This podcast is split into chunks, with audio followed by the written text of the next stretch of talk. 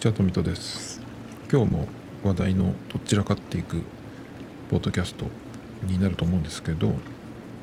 今日は何かな、最初は。ナイキの話かな。えっと、ナイキのまた11月の頭にいろんなそのセールとかね、なんかキャンペーンみたいなのをやるよっていうのが来てまして、11月2日から6日までナイキメンバーに感謝を込めて5日間限定のスペシャルイベントを開催。メンバー限定商品や特典、えー店舗特典アクティビティチャレンジなど多彩なラインナップを今すぐチェックしようということでこの期間に販売される商品があったりとかあとは、えーセールもやるしそれからねえっ、とまあ店舗特典。店舗のやつは僕は東京に住んでないのでちょっとダメだと思うんですけど。あとあのアプリね、えー、とトレーニングアプリとランニングのアプリ。それでその期間中に何かやると、えーなんかくれくれるじゃないけどそういうのがあるっていうことで、えー、とまずこの期間に出る商品。えっ、とジョーダン1のなんかグリーンのやつとかね。まあいろいろあって。ジョーダン1は結局またあれですね。ウィメンズですね。なんかね最近ウィメンズばっかりなんですよね。メンズのが全然来なくて。スニーカーズっていう方のアプリで見ないと、ねいけないんですけど。あれなんですよね。だからウィメンズでそのメンズの方までサイズ展開があるモデルもあるんですけどよく見るとやっぱり形が違うらしいですね。あの足型が違うっぽいです。であのよく見て分かるのは横から見たところのやつであのつま先のところがウィメンズの方がちょっと薄いメンズのに比べて。だからちょっともしかしたら、うん、いつものそのメンズのサイズがウィメンズの方で展開されていても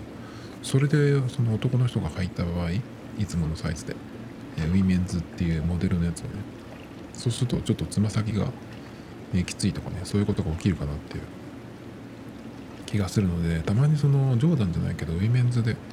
欲しいやつがあったりするんですけど、まあ、試着できないもの。でしかもその、まあ、ウィメンズのやつ買うとちょっと合わないかなと思って結構ま我慢してるんですけど。だからどうですかね。合う人もいるのかなっていう感じですけど。正直またウィメンズの方かよっていう感じなんですけど。まあしょうがないですね。で他には何があるかっていうと、えーナイキチャンネルっていうライブ配信でそのオンラインセッションみたいなのがあったりとかねするらしいんですけどまあこれはいいかな。それから対象商品30%オフ11月4日水曜日から6日金曜日まで。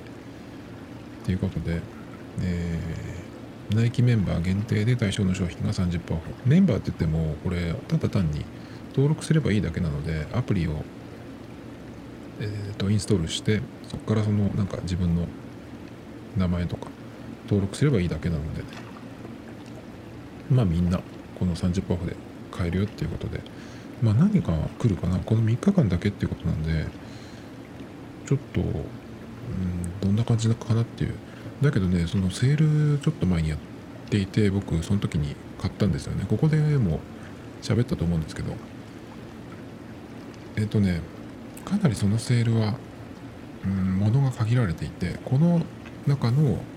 その対象商品を2個買うと20%オフ3個買うと30%オフ4個買うと40%オフっていうのがあってで欲しいのは2個あったんですよ。えっとランニングの時に、まあ、これから冬になるので、まあ、寒い時期に、えー使うパンツとあと上ですね。あのジップのパーカーですか？で割と風よけになる感じ。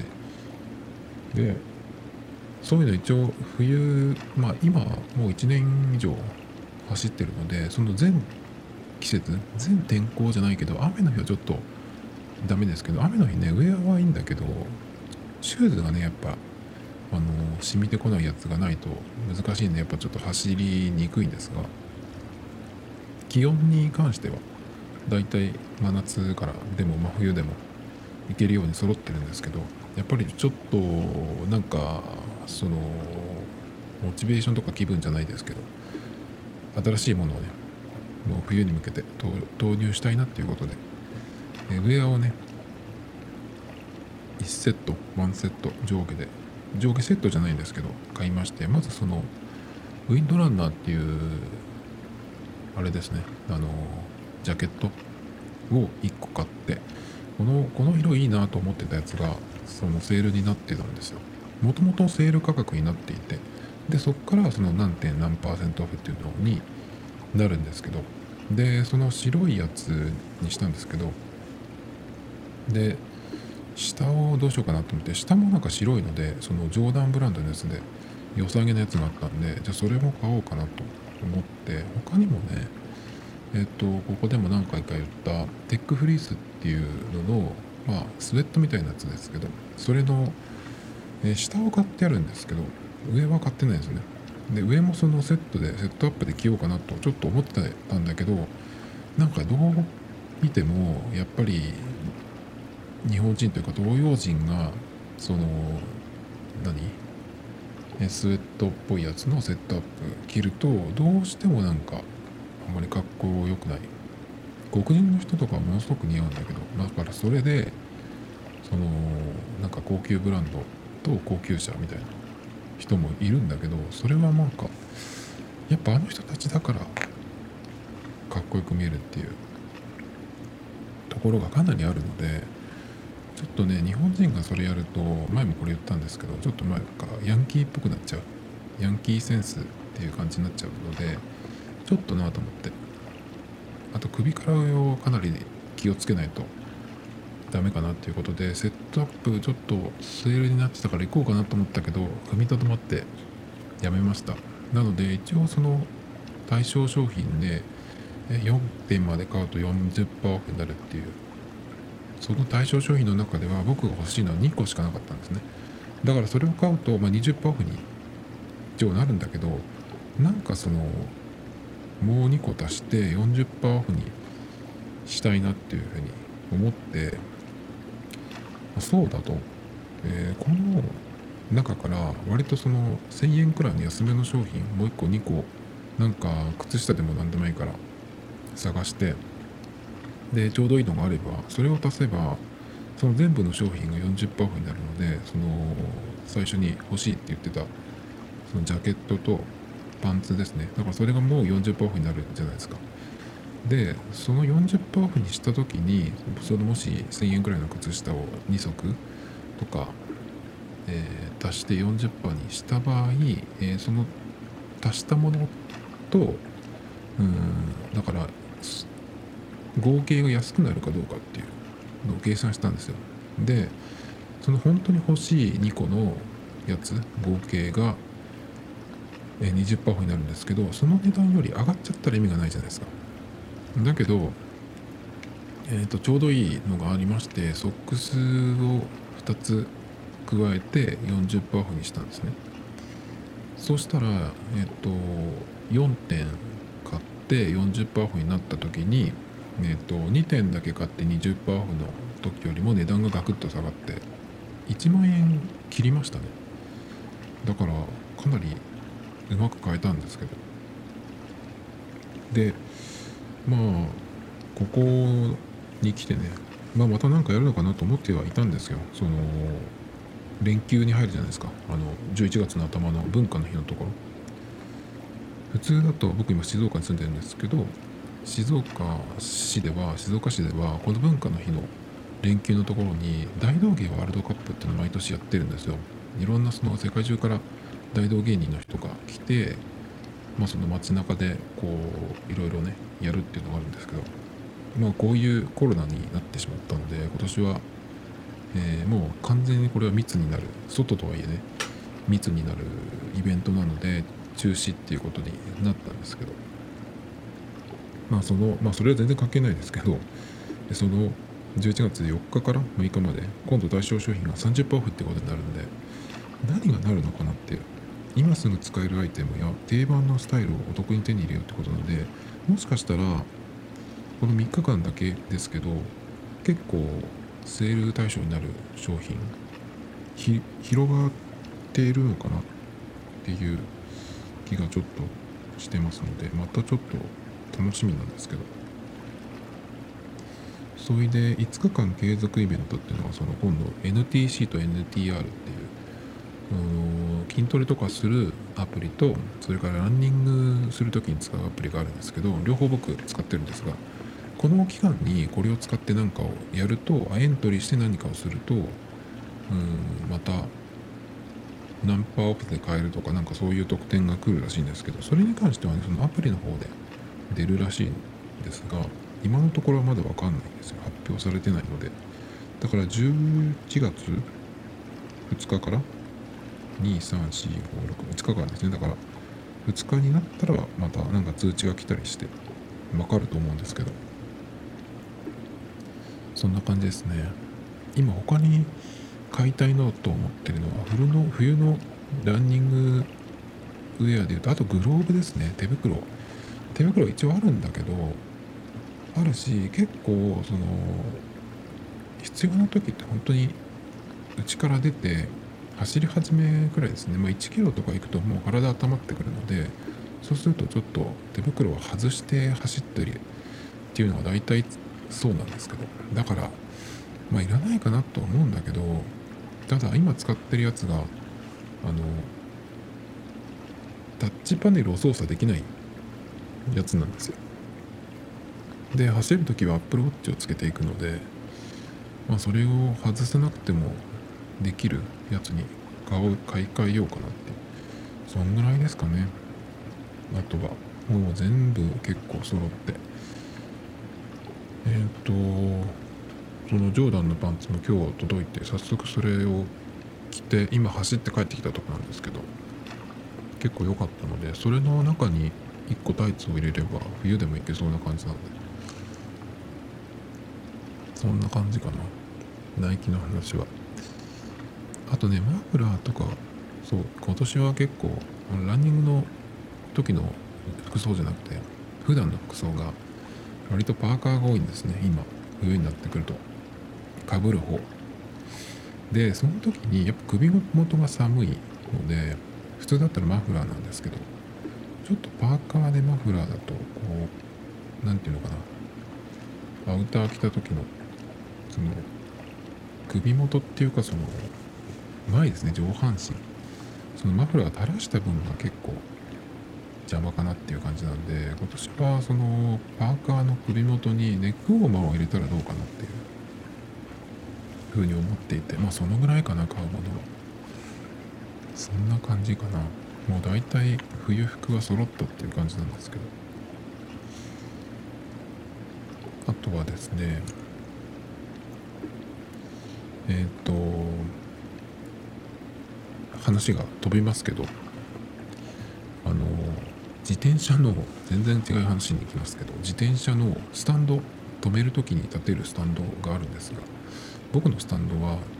普通スタンドって後輪の方についてることが多いと思うんですけど僕のやつはえっとフレームの真ん中のところについてんですよね。センターに。でそれがえっとつけたのが2ヶ月ぐらい前なんですけどこの間ちょっと前23日前にえどっかのお店に行って止めようとしたらそのスタンドがなんか緩くなっていてゆるゆるになっていてあの六角形のなんかボルトみたいなので止まってるだけなんですけどだからちょっとするとこ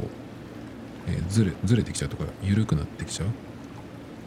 でこれをどうやって止めたらいいんだろうと思ってそのスパナというかレンチとかで止めると思うんですがそれがねちょっとその上から止めるあ上からその工具を当てないといけないってやつでちょっとなんかその普通のスパナとかだとダメっぽいんですよね。でよくそのプロの方っていうかその自転車屋さんとかに車屋さんとかもそうだと思うんですけど持って行ってなんかそういうこうネジというかボルト系を、えー、止めたり開けたりする時にこうなんつったらいいのかな？そこにはめてこうグイグイやるだけで、えー閉まってったり開けたりとかできるやつがあってあれがなんかいいなと思って欲しいなと思って。えっと名前で言うとラチェットレンチっていうんですけど何て言ったらいいの？普通のそのレンチとかスパナどっちがスパナでどっちがレンチか分かんないんですけど普通はあの C の形になっていて何ていうの？この C の形っていうのは。目の視力検査する時の黒いやつあるじゃないですか？右とか上とか左下とかいうやつ。ああいう感じの C, C みたいな形の工具があるんですけどあれだとその一回はめてグイッと締めてまた外して一回はめて締めてとかってやるじゃないですか。だから結構そのぐるぐる回せるやつだったらそれでもいいかもしれないんだけどその僕のやつのもうはまってるボルトが刺さってるとこっていうのは、えー、周りにそのフレームがあって横から入れられないんですよね。だから上から入れないといけないんでその普通のレンチスパナどっちかわかんないですけどそれを使うことができないんでそのプロの人がお店の人が使ってるようなこう丸いなんかこう上からカポってやってこうグイグイやるやつ。このグイグイやるやつっていう説明で分かってくれる人がどのくらいいるか分かんないですけどそれがちょっと欲しいなと思って。でホームセンターとかあと,、えーと、静岡にねなんだっけハードハードなんとかっていうお店があるんですよ。なんだっけどう忘れちゃったな。本当にその現場とかで働いてる人がその工具とかいろんなものをこう買いに行くワークマンはあれですよ。あのその衣装じゃなくてウェアのお店ですけどそうじゃなくて工具とかね、まあ、そういえばなんかそういうのがあったなと思って行ってみたんですよ。そしたらあのあまりにもガチすぎてというかもう種類がありすぎてであとねそのサイズとかがどうやって見たらいいのか分かんない。何ミリっていうのが書いてあるんだけど果たしてそれがどこのやつなのか？僕がその自分のその今その緩んだやつ？そこのボルトを測ったらだいたい2センチぐらい？だから20ミリじゃないですか？2センチだったら。だけどなんかそのそれがなくて大体十何ミリとかなんですよね。困ったなと思って。でそれを持っていってとかも思ったけど持っていくとこのスタンドが外れちゃう。だからどっかにまた当てかければいいんだけどそれがなんかこう外そうと思ってもこう外すのも外すのでやっぱ工具がないとちょっと手では無理っぽかったんでこれどうするかなと思って。でえー、その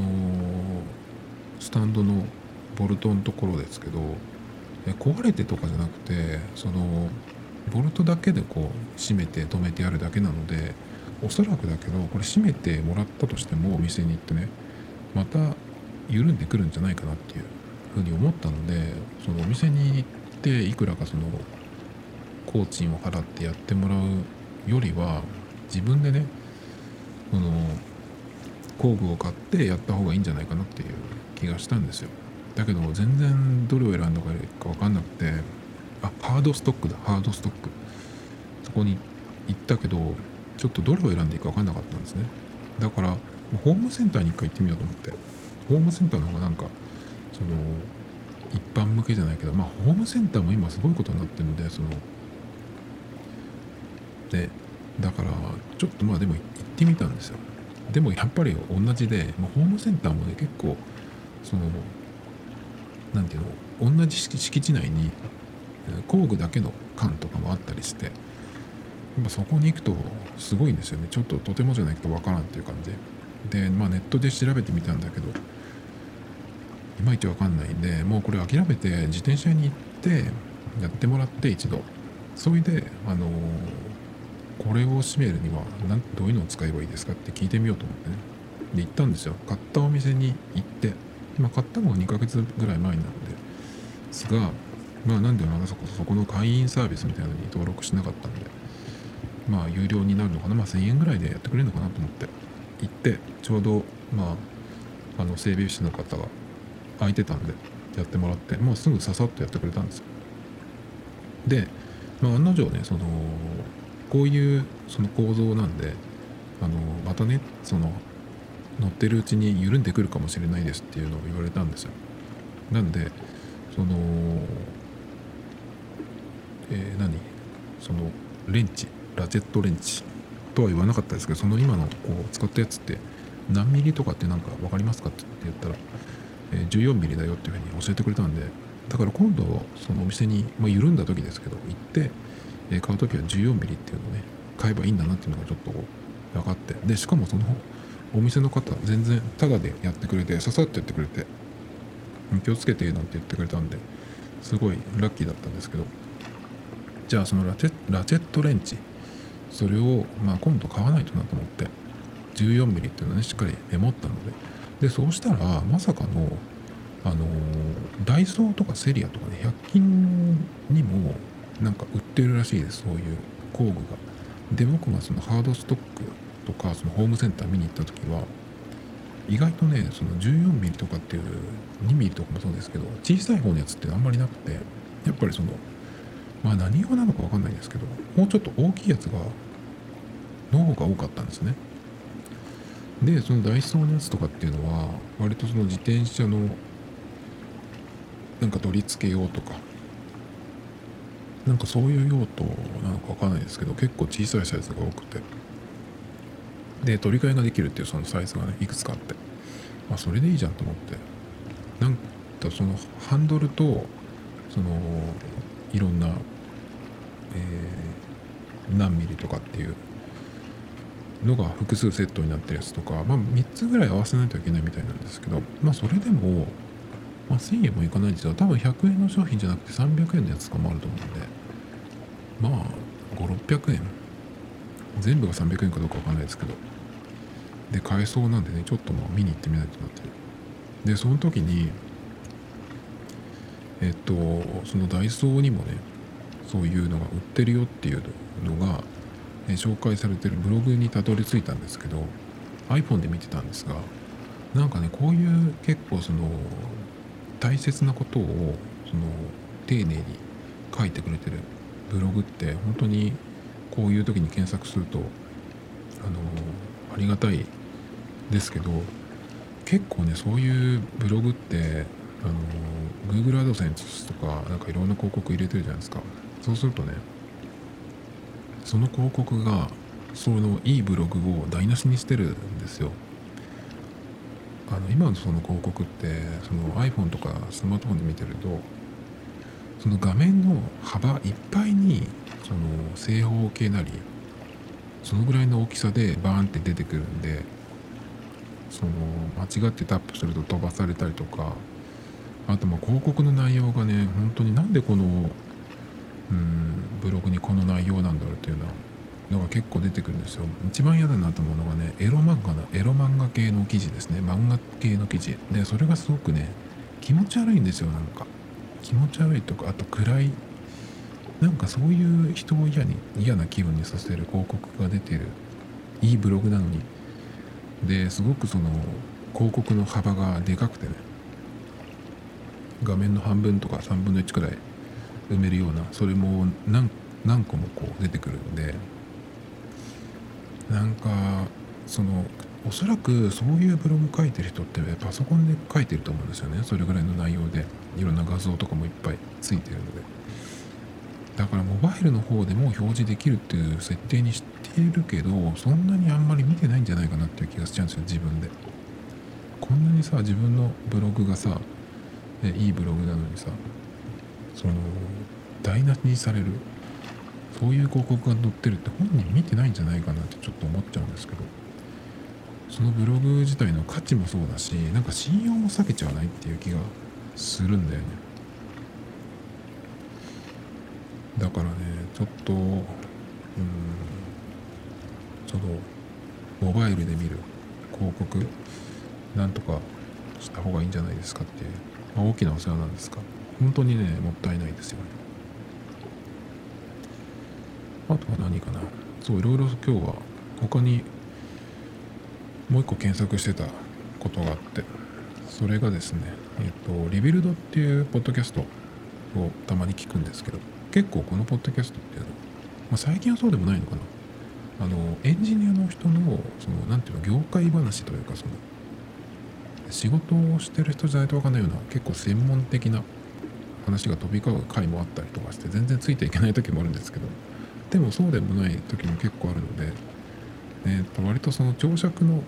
ポッドキャストが結構好きなんですよ。10分とかで終わっちゃうやつもいいんですけどまあ最低30分ぐらいは欲しいなと。でえっ、ー、とリビルドとかバックスペースとか割と2時間3時間ってやるのでよくうんこれ面白そうだなっていうのあったらダウンロードしておいて、まあ、まとまった時間に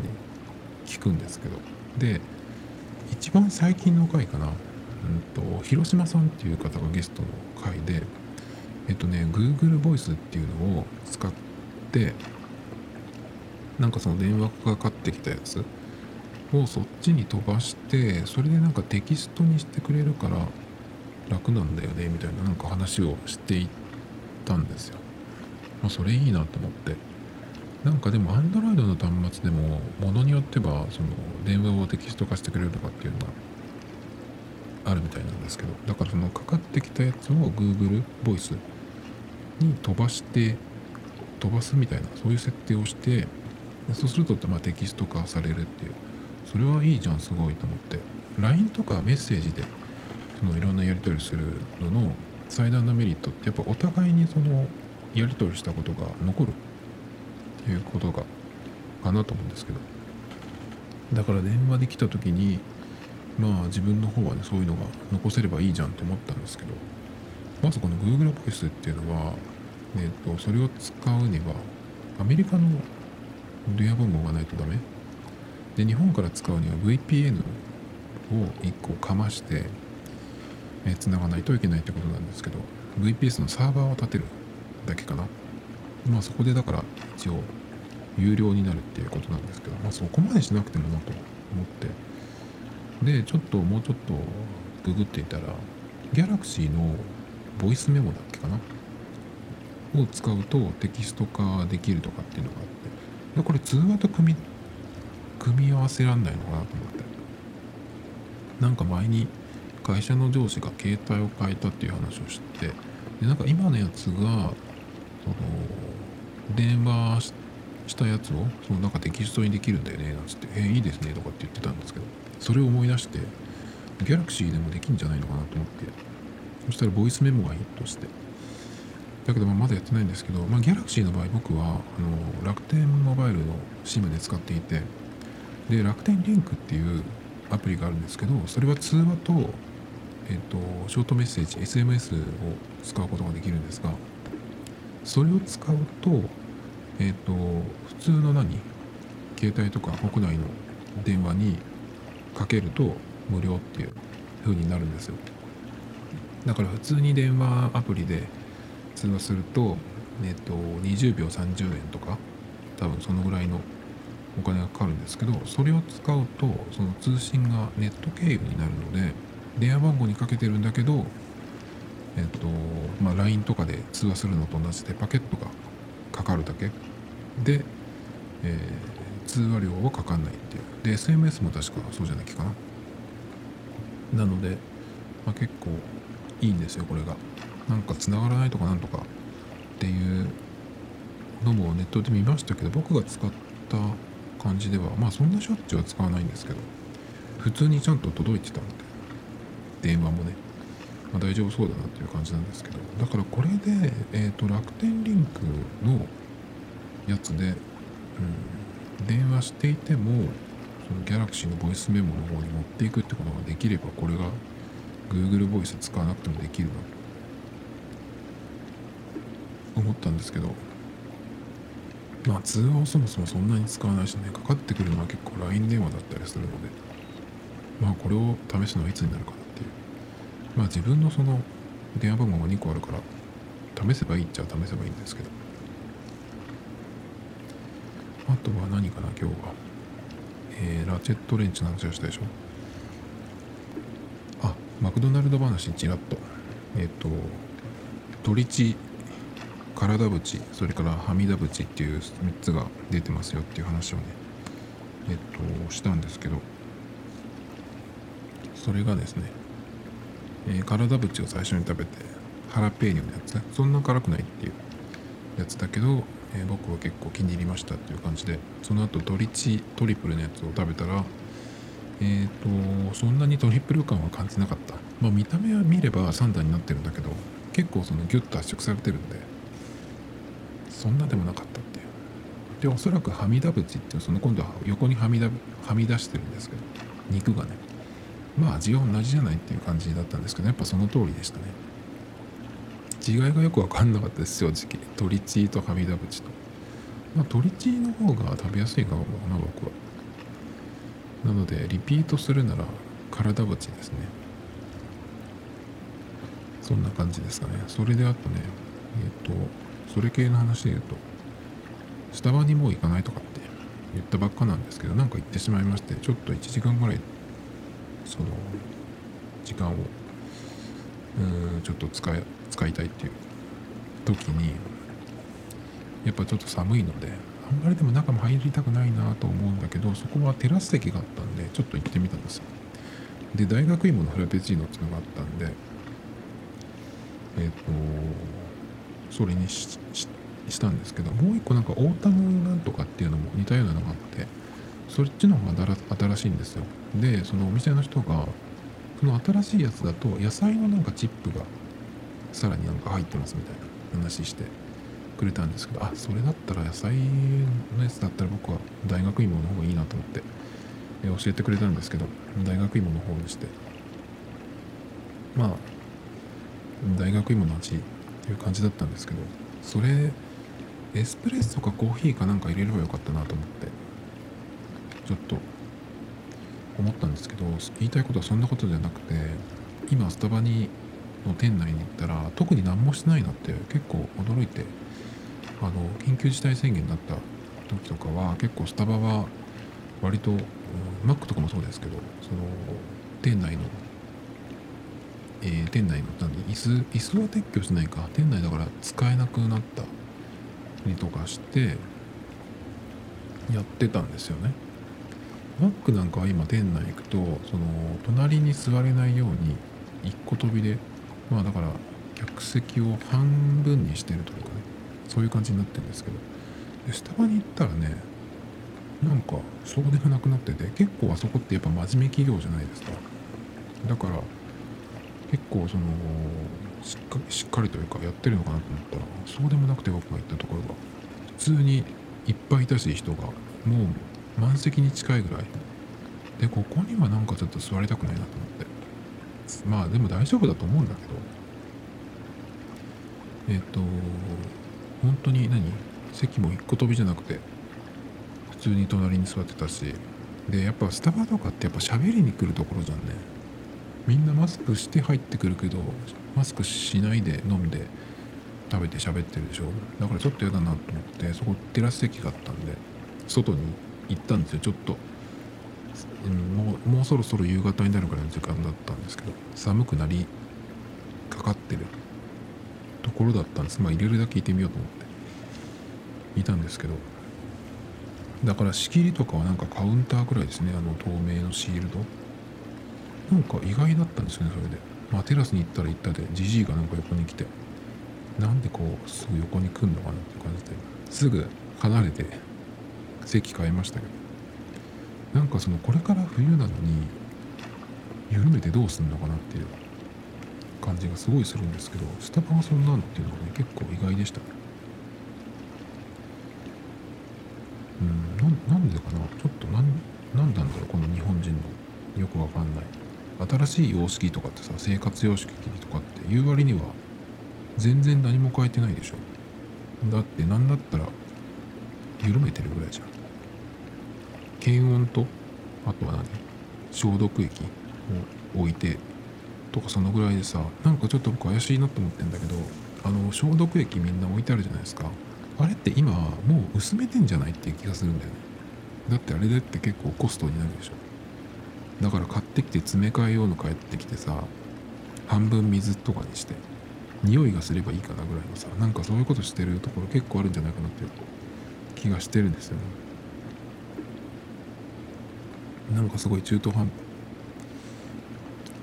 これからだって緊急事態宣言が出たのが5月でしょ。で大体まあ長いところでも1ヶ月くらいで6月には復活っていう感じでそれで夏の暑い時期にさ別にいらないんじゃないっていうような感じでも外でマスクしてる人が大勢いてでなんかそれで疲れたみたいな感じで最近緩め始めてるけど。一番だあの気をつけなきゃいけないのって冬じゃないのって気がするんだよね。だから春から始まってまあその中国とかは1月2月とかからですけど日本の場合はまあそんなに、え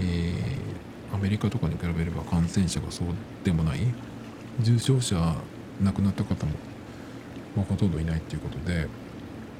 だからだっていうのもあるけどだけど冬になってみたらちょっと分かんないじゃんね。だってさ本当に今のその感染症対策がちゃんとしてれば普通に、え、いつもだったら流行るインフルエンザとかが流行る時期それも抑えられるんじゃないっていう理屈で言えば。だってみんなにマスクするように言ってさ近づくな向かい合うなっていうふうにして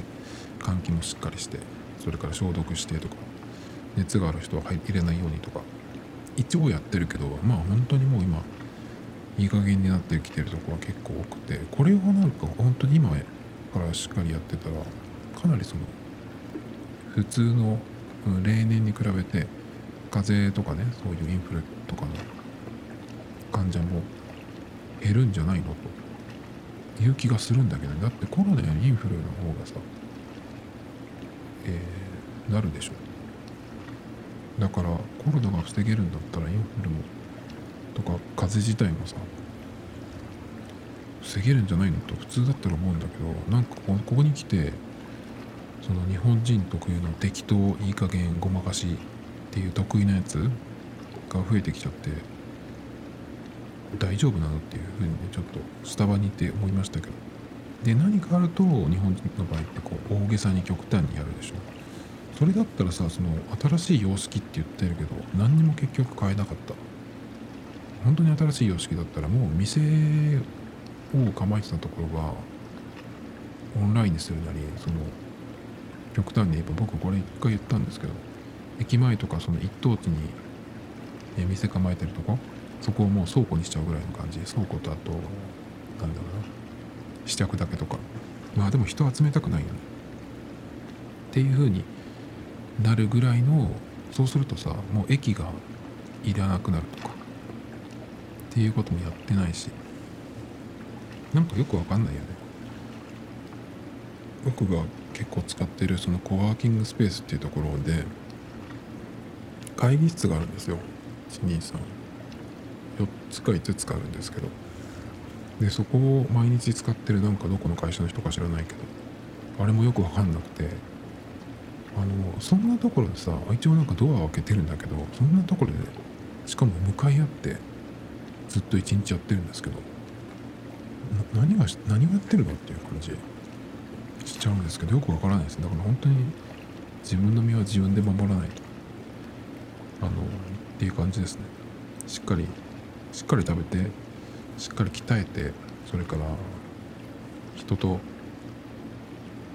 距離を取りみたいなね結構普通に風邪ひかないんじゃないかなっていう気がするんだけど。ね、まあ、僕の場合あと体調が悪くなるのは冷える。冷えとあとは姿勢が悪悪い時に結構この首とか目から来てる気がするんでそこら辺をやっぱり今意識してなんとかするように。日中座る時はこの間座骨座りなんていう話をしましたけどこのえっ、とお尻の硬いとこなんだっけ？尾てい骨。ここの上に背骨をこう一個ずつ乗せていってそのまんま頭蓋骨を一番上に置くっていう。そうするとそのストレートネックって言われるようなこう首が前に出た状態にならない。だけどこれだと下を向けないんでまあどうするかっていう iPad だったらスタンドを載せたりとか。あとはねでも姿勢がいい人はそれでも物を書いたりする時にその頭までビシッと。うん。まっすぐになった状態。ちょっとだけかかんで。書いてる人とかね。もういるんでなんかああいうのをイメージして。やるといいかなと思うんですけど。結構それをやるともうほんと筋トレかっていうぐらい結構きついんで。まあ起きてる時間全て鍛えるっていう風にするとねいいかもしれないですけど。そんなとこかな。あとはえっ、とまたガラッと変わりまして。 Notability っていう iPad の手書きノートアプリがあるんですけどこれがあのなんかストアのところに印がついてたんですよ。なんだろうなと思って見たらあのプランナーみたいなやつが来ててでそれがですね2020から21年のデジタル手帳っていう感じで、えー、間ビューとそれから週間とかなんかいろいろで例えばそれで、え、日付のところをポンって押すとそのあじゃないや。あそうか。そうすると、え、その日にその日にちのところに飛んだりとかね。そういう全ての、えー、何？タブがクリッカブルっていうんですか？になっているので。今僕はソニーのデジタルで何？え、ー、と電子ペーパーみたいなやつで使うためのソニーが公開してる、うん、PDF みたいなのがあるんですけど月間のやつとか。まあそれはただの PDF を、えー、と僕の場合は別のアプリに入れてるのでそのソニーのやつに入れてれば多分あの日にちのところとかタップするとすると飛べるはずなんですけど僕の場合はただ単に PDF として入れてるだけなので、まあ、何にもなんないんですけどそれがだからこのアプリに最適化されたやつなのでそれが来てるたんでね。ちょっとこれを来年は使ってみようかなという気がちょっとしてるんですけどこれが買うとアプリ内課金で買うと2440円。結構いいんじゃないかなっていう気がして普通の何ていうの？うん。手帳とか買うと、えー、それだけのやつ月間から週間からなんかいろいろこうついてるやつだとどのぐらいだろうね？そんな値段するのかな？でもちゃんとしたやつとか買おうとそのぐらいするかな？まあ簡易的なその月間だけのやつ？であと後ろがちょっとこうメモ帳とかになってるやつとかだと、まあ、500円とか1000円以内で買えるんじゃないかと思うんですけど。でもこの機能だったら2440円。いいんじゃないっていう気がちょっとしてるのでその20年から21年ってことでどっからなのか分かんないですけどもし今から使えるんだったら今日からねちょっとやってみようかなっていう気がするんですけど一応これがあの7日間の無料トライアルっていうのがあるので、まあ、どんな感じかっていうのを見ることができます。なのでもし気に入ったらねそれで、えー、買えばいいんですけど。っていう話。あとはですね。えー、っとまだ何かあったっけかな。あそうだ。えー、っとこのエンディングの曲を毎回その変な曲が流れてるんですけどあれは自分で作ったやつなんですね全部。で全部完全にオリジナルっていうのもあればアップルのその GarageBand の GarageBand 内に入ってるループを使ってその上になんか自分でへんてこなメロディーとか入れたりやつとかあとはラップが入ってるやつとかもあるんですけどそれはあのラップだけじゃなくて他のパートもそうなんだけど、えっと、ネット上にあのこれ好きに使っていいよっていうふうに、えー、公開されているそのオーディオファイル、まあ、ループ素材みたいなのがあるんですけどそれを使って作ってるのもあります。だからそれだけっていうわけじゃないんだけどそういうのも使ってそれから GarageBand のループも合わせたりとかね。何かしらそういうものを使って作ってる曲もあります。割と作り始めの最初の方は結構そうだったんですけど。今はもうほとんど完全にオリジナルかな。リズムパターンとかはあの GarageBand のドラマーっていう機能を使ったりとか。あとは何だっけ？うんとステップ入力っていうの？一個ずつ入れていくやつ。名前忘れちゃいましたけど。それで作ったりとかしてるんですけど。最近でもその曲作るペースがかなり落ちてきてて1ヶ月に曲も作ってないかな。なんだけどそのなるべくちょっとでも増やしていこうっていうことでえっ、とタイトルだけ先に決めていてこのタイトルで作りたいっていう曲があったんですけどそれがやっと今日完成したのでそれを今日のエンディングにしようと思うんですけどそのタイトルまあそんなあの何対策じゃないんですけどパパッと作ったような適当なやつなんですがタイトルは「五十嵐」です。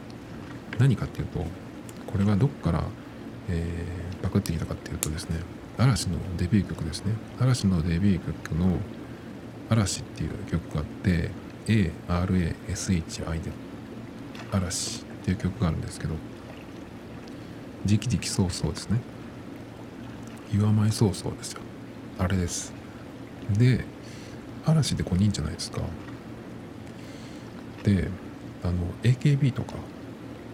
坂道グループは48とか46とかって言うじゃないですか。あれ？でももともと人数って意味じゃないらしいですね。なんか。46の方は AKB48 よりも2つ少なくても、えー、なんだろうなその2人2人の2つ少なくてもなんかこうやるぞ的な、えー、意味が込められてるらしいんですけどもともとの AKB の48っていうのは別に人数ってわけじゃないんですよね。だから48人っていうわけじゃないしもっと何だったら多いですよね今は多分。でえっとそこからまず、思いつきで嵐って5人じゃないですか。でこれに45人足して50人にして五十嵐。50の嵐って書くじゃないですか五十嵐って。だからこういうグループをね架空のグループを作りたいなと思って。そしたらデビュー曲はさっきの言った嵐。から、えー、パクって五十嵐。IGARASHI で五十嵐ですね。っていう曲を作りたいなと思って、えー、っていうそのタイトルだけできてたんですよ。でその嵐本物が今年の今年いっぱいであの活動休止になるじゃないですか。活動休止になってなんか何年2年後とかに復活したいみたいな話もどっかで読んだんですけど本人たちが言ったかどうか分かんないんですけど。だけど今のその一回止めちゃうと今のその状態とか勢いにまたなるっていうのはさすがの嵐でもちょっと難しいんじゃないっていう気がするんだよね。だってテレビの世界とかって芸能の世界ってそのすごく人気があった人とかがその場所を空けると必ず誰かが埋めるじゃないですか。そうするとそそれまでその人たちがいたところをさらにまた違う人が埋めるっていう感じになるんで結構さなんかそのなんかベテランの女優鈴木保奈美とか名前出しちゃいましたけど20代の時とかにすごい主役とかやっててで、まあ、結婚してちょっと離れたりとかしてた人が急になんかさまたその主役に近いところにスーッとこう戻ってくるようななんかそういうのもあったりするんで、まあ、嵐ぐらいだったらねそういうこともできるかもしれないんだけどさすがにだからその全盛期とかっていうふうに言われちゃうぐらいそのやっぱりもし2年後とかになんかまたやったとしても今までのこの勢いみたいなのはやっぱり途切れちゃうんでちょっと違うものになっちゃうんじゃないかなっていう気がするんだけど。なのでまあそれはいいんですけど。その2020年今年で嵐がねその活動休止になっちゃうんでこの五十嵐も作るんだったら早くやんないとなと思って。もう11月になるじゃないですか。だから本当に早くやろうと思って。えっ、ー、とそういうわけでやりました。ということなんで今日の、えー、エンディングタイトルエンディング曲。タイトルは「えー、五十嵐いつもおすぎさんおそばにいる」ですおそば屋にいるかいつもおすぎさんおそば屋にいるです Tomito Times Podcast This program was broadcasted you Anchor FM